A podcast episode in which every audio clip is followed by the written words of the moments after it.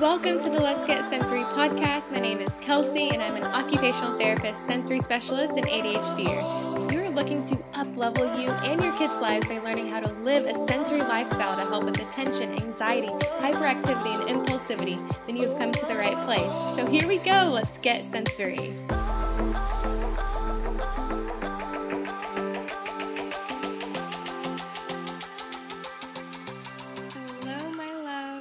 Welcome back to the Let's Get Sensory podcast. I am so excited for this episode and to be finally talking about trauma and ADHD. It's something I've wanted to talk about for a really, really long time. And so, after receiving quite a few messages asking after last week's episode, I honestly can't wait any longer. And I know I had it on my schedule to talk about reflex therapy today. But as an ADHDer, once I am hyper focused on something and get that motivation and that pull, I have to follow my gut, go with my heart. So if you're looking forward to that episode on reflex therapy, I apologize. I promise it's coming soon and will also be a very special episode. But so right now it is Friday and I had an amazing morning. I've been riding the emotional waves these past few days. It's just been extra wavy. Um, so Fridays are always that day that I am extra dedicated to my morning routine since I have the extra time. So I did my sensory exercises when I first woke up, took my dog on a walk, which turned into a little jog while listening to one of my favorite podcasts. Um, which something about it turning September and just that breeze this morning and that teeny tiny crisp in the air felt extra good and exciting. I don't know if it was just in my head because it turned September. But, anyways, after I got back from my walk, I took my supplements, ate my protein, drank my water, decluttered a little. And so, for me, my declutter task of choice this morning uh, was decluttering my email. So, I deleted thousands and thousands of emails, which felt so good. And then did a little journaling outside. So, I'm feeling on such a high right now, feeling extra, extra grateful for this feeling, for this regulation. I try to soak it up as much as I can um, during these moments of regulation my nervous system. And actually, I was taking my dog out right before this, and I live in an apartment. So I was walking down the stairs, and no joke, there was a bird in the stairwell that came straight for me, just out of nowhere. Was not expecting it, and I almost tripped, and it could have been, or I did trip. I almost tripped really bad, um, which could have been just a lot worse but which of course put me into extreme fight or flight, like, you know, that super quick, just out of nowhere into that extreme level fight or flight, which you know your nervous systems get extra regulated or getting getting super strong when things that would usually have a longer effect instead have a little to no effect on you. And so you're probably like, that's not that big of a deal. But if you ask anyone who knows me, I have had an extreme fear of birds since I was a kid. And also, bugs and bees, anything that really flies, would just like set me into a straight panic.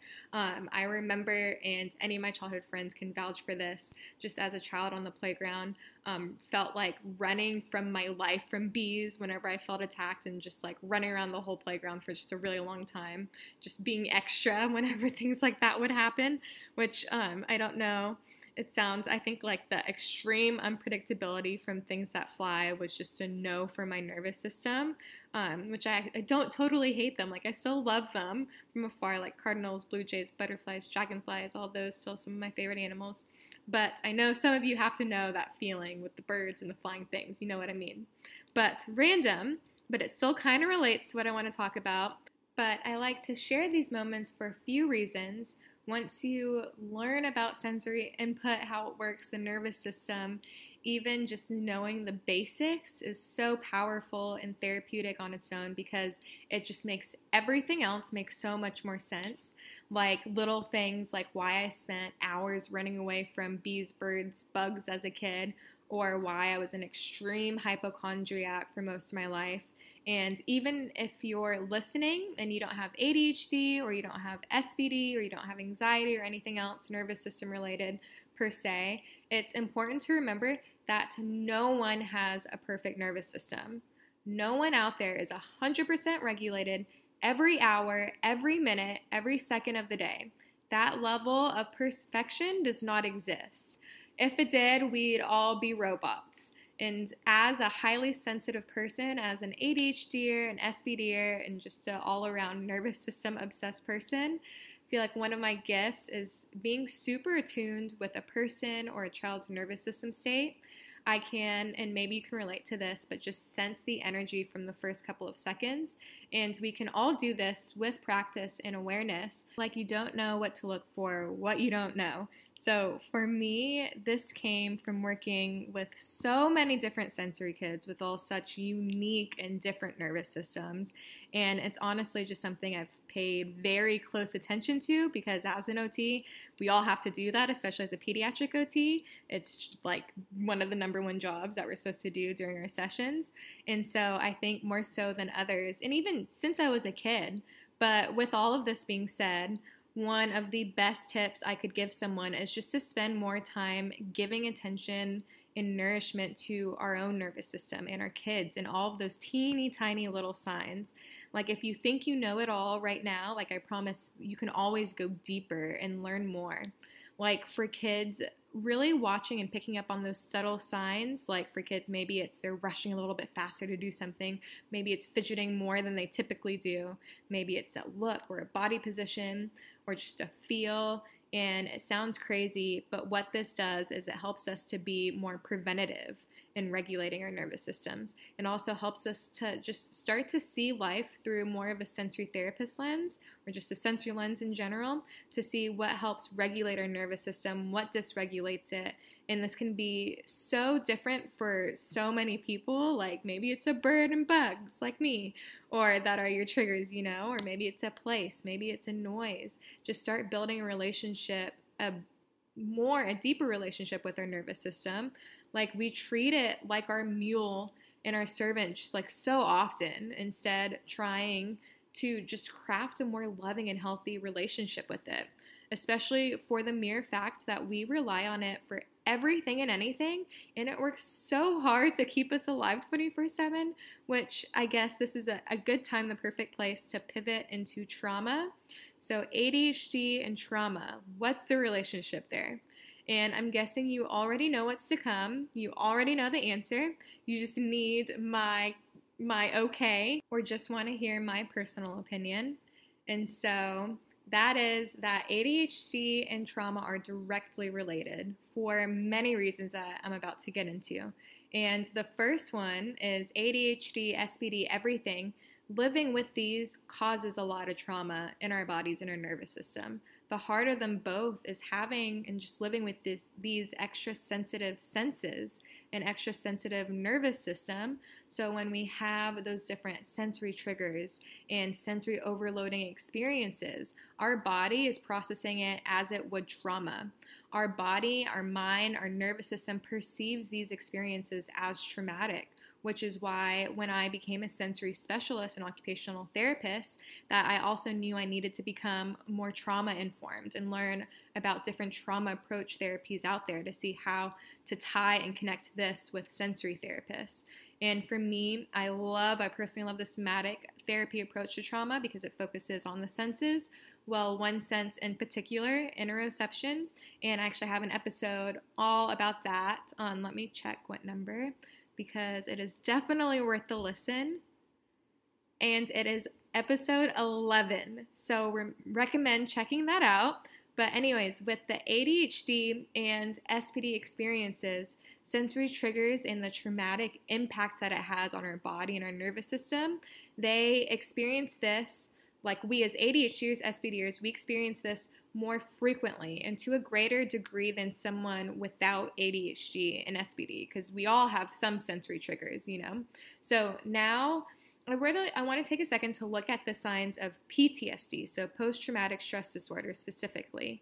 And um, so I'm just gonna, this is Mayo, mayoclinic.org. These are symptoms that just have listed out for PTSD. And so symptom number one is intrusive memories. And so now, while that's not a specific sign to ADHD or SPD, But I would definitely say, if you think about it, it's definitely still very related. Um, just thinking about intrusive and impulsive thoughts.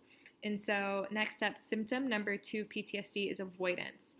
And directly from the website, it says symptoms avoidance may include trying to avoid thinking or talking about the traumatic event, avoiding places, activities, or people that remind you of the traumatic event. And so, for SPDers specifically, like that is a telltale symptom of S, sensory processing disorder. So, just think about any specific sensory triggers or anywhere you experience that sensory overload in certain situations. And so, for that, I see a lot of kids like that being school or certain like PE or gym or even the lunchroom. Um, and so for that one, that symptom, I would say check, check. And so, symptom number three of PTSD negative changes in thinking and mood. So, for this, and on the website, it says um, symptoms of negative changes in thinking and mood may include negative thoughts about yourself, other people, or the world, hopelessness about the future, memory problems, difficulty maintaining close relationships, feeling detached from family and friends, lack of interest in activities you once enjoyed, difficulty experiencing positive emotions, feeling emotionally numb. And I would also say, personally, just as an ADHDer and SPDer, and also someone who's worked with just thousands of others, um, I can relate to these experiences um, just probably because these tend to have the large, largely likelihood of occurrence when you're living with a very dysregulated nervous system state. And so I know I can definitely relate to all of these when my nervous system specifically was at was just severely dysregulated at its lowest of lows. I would say really um, around the age of 14 to just my early 20s. And so next up, symptom number four of PTSD is changes in physical and emotional reactions. So symptoms of changes in physical and emotional reactions also called arousal symptoms. So, arousal, hyper, hyper alert, thinks extra sensitive, so sensory processing disorder, ADHD. So, as you can see, just very interrelated. So, on a website, it says being easily startled or frightened, always being on guard for danger, self destructive behavior, trouble sleeping, trouble concentrating, irritability, angry outbursts or aggressive behavior, overwhelming guilt or shame. So I think it's very, you know, easy to say or clear, obvious that these directly sound related to ADHD and SPD. Like every single one of those is spot on. So those were every single one of the main symptoms of PTSD on mayoclinic.org. You probably know that website. And so the reason I wanted to go through that is so you can see just how directly correlated and similar ADHD and trauma are.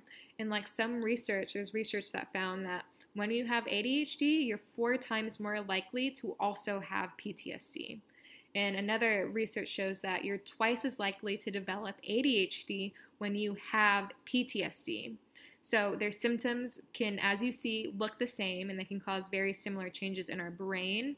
And so as a result, like there's lots of research being done um, looking further into the connections between ADHD and PTSD. So I'll keep you updated on that. But because I know one of the questions you probably want the answer to is do I have ADHD or SPD symptoms because of PTSD or because of past trauma? Or is it vice versa? Do I have PTSD because of ADHD, SPD? And that's the big question. So I'll just share my personal experience. Um, so for me, I wonder this all the time, and I look at my family because ADHD is clearly genetic. We all know, or most of us know that or have heard that. And so my dad is very, very ADHD OCD. And so you may know, um, like my dad is, I'm Jamaican, my dad's from Jamaica. And so growing up, he also experienced a lot of trauma during his childhood. And I am sure um, there has likely been a lot of generational trauma for a long time um, on my, that side of my family. And I too also experienced a lot of trauma as a child, uh, just throughout most of my life. And so, one of the big takeaways from all of this, for me, are really two big takeaways from all of this, and what I want you to walk away knowing if you're experiencing any ADHD, PTSD, SPD, anxiety symptoms First and foremost, I recommend sensory therapy. It's the one therapy that really gets to the root. No other therapy comes close to getting to the root like sensory therapy does at that sensory level. And I have studied and tried lots of different things. So, sensory therapy is my one recommendation. And then, my second big takeaway is to also look into trauma therapy. For kids, this can also include like a trauma therapist or a play based therapist. And yes, occupational therapists do this to a degree, um, but not all, which is something which why I personally teach this in my personal sensory therapy programs, both, both my one for kids, both my one for adults. And so then for adults, there's lots of different, um, lots more options when it comes to trauma based therapies. So there's talk therapy, somatic therapy, EMDR therapy, lots more. And for my program, Sensory Therapy Retreat is also a great, affordable place to start. Um, but please, please, please, please don't leave it out. Um, so, sensory therapy and trauma therapy, these are vital, so, so important. Two major puzzle pieces, which is what I hope you can see, hope you can take away from today's episode. And so, I would love to know what you think. So, this is one topic that has been on my chest for a very long time. For some reason, I was felt just kind of hesitant and scared and nervous about doing this episode. Um, so please, please, please let me know what you think. DM me on my Instagram, Sensory Therapist. Um, but anyways, I don't have any special announcements today. I guess um, except for get excited for the next round of Sensory Life Academy, which is my signature program for parents, which enrollment opens since or September 28th. So mark your calendars.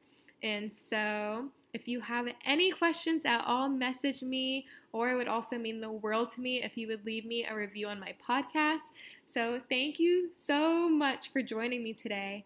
I love you all and I love the sensory community so much, and I will see you all next week.